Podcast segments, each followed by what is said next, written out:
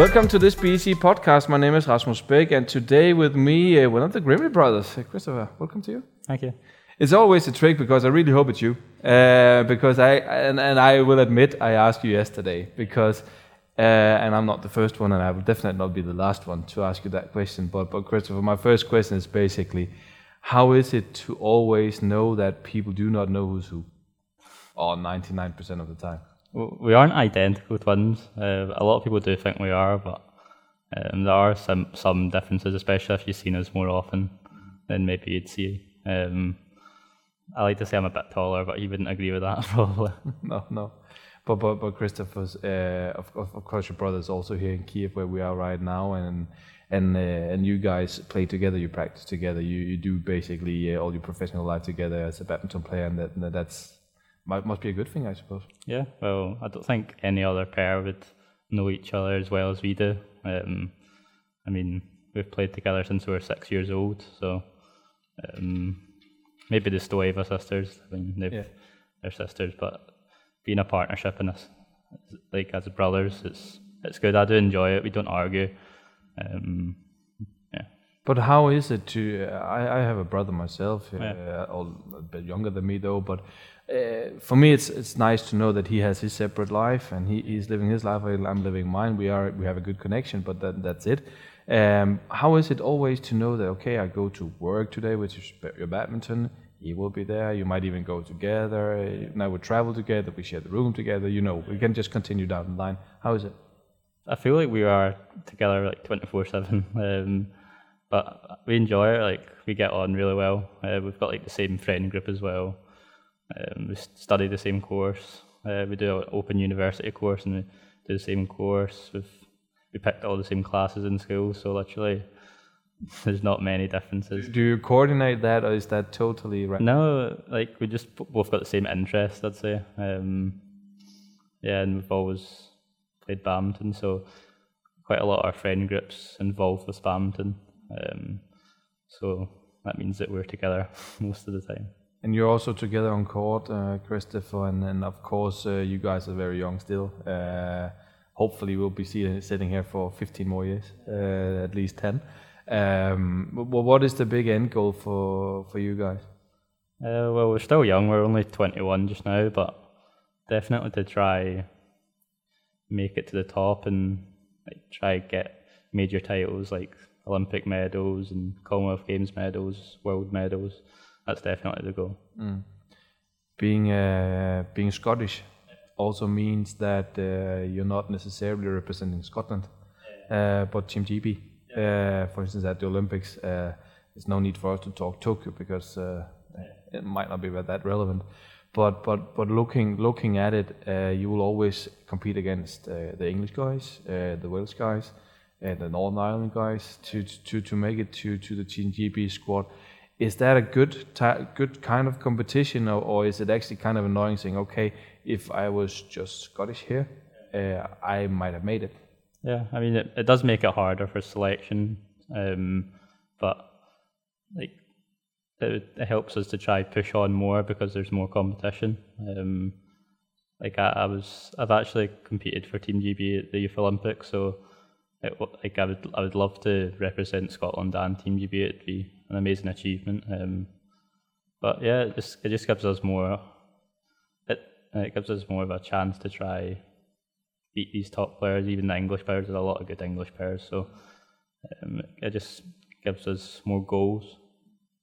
Of course, it's it's also related to politics, uh, but but I remember the European Games. Uh, Team GB was represented by uh, I think it was nine out of ten were, were English players, and then then uh, Kirsty was there too, as the only one. Uh, when do you think that we will start seeing Scottish players actually make it more like a 50-50 or 30-70 uh, split with, with with the English ones? Uh, I'm not sure. There's definitely a more a lot more depth down in England because there's more players playing in England than Scotland. Um, but maybe like a Team GB setup would be good, so that we could go down and train with a lot of the English guys or even some of the Irish guys. Um, that would be nice because we did that uh, a couple of years ago. We went down to train in Milton Keynes and it was it was amazing just to train with a lot of the other guys because especially in men's doubles just now. It's only really a few pairs in Scotland. There's not that many pairs, so it was nice to get a mix up of playing against a lot of the other English players. And we do get on well with quite a lot of the English guys. There, um, a lot of them are our age, so um, yeah, a lot of them are nice guys. But I'd like to see maybe Team GB set up again because it was in the past, but then uh, funding got cut and it was just more separate England and Scotland. And would you would you be willing to actually move permanently to to England if that was what it takes? Uh, I'm not sure. I've never actually thought about it, but um, I would maybe go down because I mean quite a few Scottish players did that, like the older players, like Ciaran Merrilees. Um, he went down and he's lived there for a while, so um, it, it'd be a good opportunity, but I don't know if that would happen again. No, no, and that's a question for the politics and, and, and the governance, of course.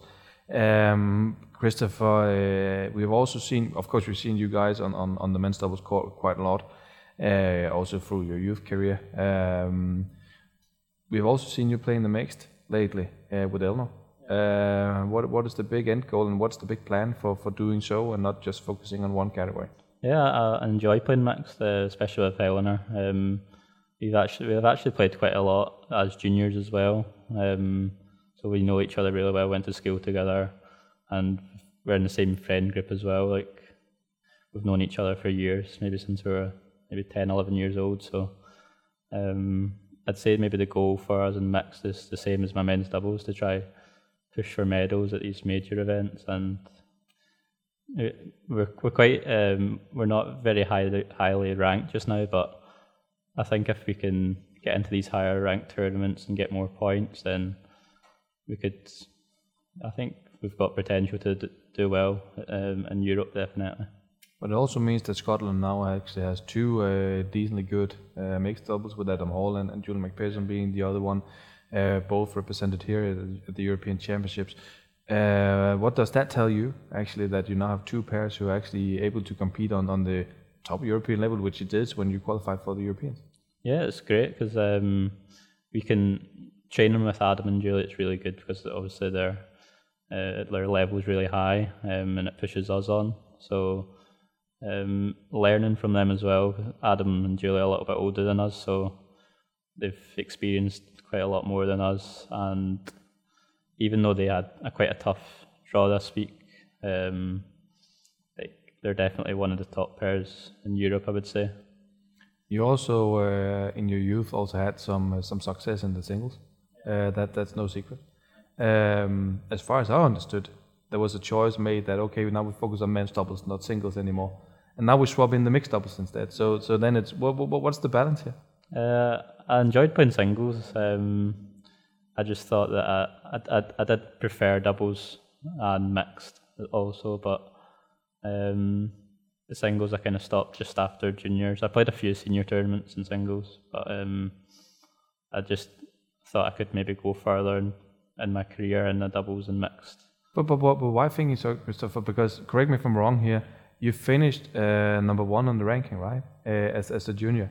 Um, that means that you have some kind of potential, right? Yeah. Um, of course, you also finished quite high on the rankings in, in the doubles, but but when you're ranked one as as, as a junior, it might have looked silly for some for, for a lot of, of, of the viewers and the fans to say, okay, now now he quits. Uh, to, to to continue where it might be less secure, uh, less secure way. Yeah, I'd, I'd probably say it was my preference to uh, play men's doubles and mixed. Uh, obviously, men's singles is really really tough just now. Um, um, and there's a lot of good players in Europe and and in all over the world. So I wouldn't say men's doubles is a lot easier. It's obviously really tough to make it, but I felt there's more of a chance of me making it in the doubles and mixed disciplines. But let also let's also be fair here, Christopher, because when I look at the Scottish team, there's no question where the weak point is. It's not in the women's singles. It's not in the doubles. It's in the men's singles you might have been that one who could actually fix that problem for, for the Scottish team. Um, what were the considerations about that? Um, or are, because there it's still an issue. There's not that many men's singles players just now in Scotland, but there's a few youngsters coming up, like Joshua Pilaga, there's Keir Pringle, uh, Callum Smith.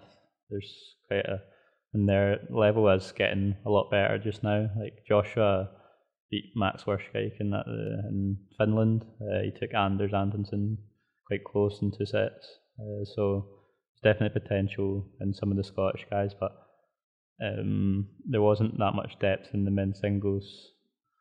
Um, like the older players, well, after Keedon retired, there wasn't that many players that were following in his footsteps. It was just more the juniors coming into the seniors. So I felt like there wasn't that many people to train with as well. So um, yeah. So that's the main reason. Yeah, probably yeah. the main reason. Because for from, for instance in, in Finland, of course, there was some good results. Yeah. Uh, but I also remember that I saw you play in uh, at the qualification a few yeah. years ago. Uh, I remember you interviewing me actually. Yeah, exactly. And and and and I'm still thinking, how come they can produce a player like Kirsty? Uh, they can produce talents like yourself, uh, Eleanor, your brother, uh, Julie, Adam. Uh, list continues. They produced a talented women's team who actually medaled at the uh, at the team event in 2020, but the men's singles is the weak point, and it's looking at the ranking only. It's quite far from the other teams we actually saw in Finland in February. Can, can you try to explain why it's, it's, it's so difficult for the Scottish team to actually build up that men's singles group? Uh, I'd say men's singles is probably the most difficult discipline to succeed in. Um, obviously, all the disciplines are hard to succeed in, but that's the, the most popular discipline uh, that everyone will play. So I feel like in Scotland, I wouldn't say the players are lazy, but like to reach that top level, there's a lot of sacrifice and that you would need to make to make it to the top. And I just feel like there's not enough players in Scotland just now playing to have a a big group to compete against in men's singles. There's only for now there's only three three or four men's singles players in the senior setup just now, uh, which isn't that much compared to a lot of the other countries. So I'd say that's probably one of the main reasons why in Scotland men's singles does struggle. You said before that uh, for, for you and your brother and for you and Eleanor, it, it's, it's about aiming for medals uh, at some point, maybe not tomorrow, uh, but, but on the longer run. And there's also Commonwealth Games coming up uh, pretty soon, I would say. Uh, how much do you think about that in, in, in terms of planning uh, ahead? Uh, of your career? Because of course Tokyo is uh, hopefully uh, soon. there will be some World Championships before, but but Commonwealth Games of course is is a, is a major thing. Yeah, it's just definitely this year is important to try qualify for it. Um, in the mixed, we would need to be in the top 65 in the world, the top 55 in the world to qualify and be the number one pair in Scotland, as well as I think it's the qualification period is from 1st of March to May 2022. So this is an important period for us uh, in the mixed and the men's doubles as well. Um, to just try get as many tournaments under our belt and try get as much points and climb the rankings and yeah, because Commonwealth Games is a big big deal for us Scottish players. Um, and I know quite a lot of other countries maybe don't know about the Commonwealth Games as much, but it's a big deal for us to represent our country at a multi-sport event like the Commonwealth Games. It's it's for those who do not know. It's it's the colonies, uh, yeah. former colonies of, of the British Empire, yeah. uh, competing, and of course uh, Scotland being included here. Yeah. and as far as I understand, uh, the best pair is going, but but there is an option actually for, for two pairs to make it. Yeah. Uh, so so if you do good, you and Eleanor, you can, and you and your brother, you can actually make it, right? Yeah, hopefully that's the that's the goal for sure. Yeah, but but why is it so important? And and now I'm from Denmark. And I've spoken to colleagues about it. Uh, I have an English colleague who says it, it is important, um, but for us who is not part of it, why can you please explain why it's, so, it's so important? It, it's of course it's a multi-sport event, but but still, it's it's your neighbour. Yeah, I guess. Well, we've grown up as the Commonwealth Games and the Olympics being probably the, the biggest tournaments you could go to to represent like your country, and so I feel like that's probably the reason because we hear so much of it, like when we're in school, and that that's like the the major goal, the Commonwealth Games and the Olympics for us. Um, yeah, that's just that's always been the goal as we've been little kids. Um, so yeah, I'd say. Mm. Christopher, the last topic I would like to touch today is uh, one where I, I, I, do I'm not looking for your political decision and, opinion here, but uh, Brexit has been uh, a thing and it's a reality now.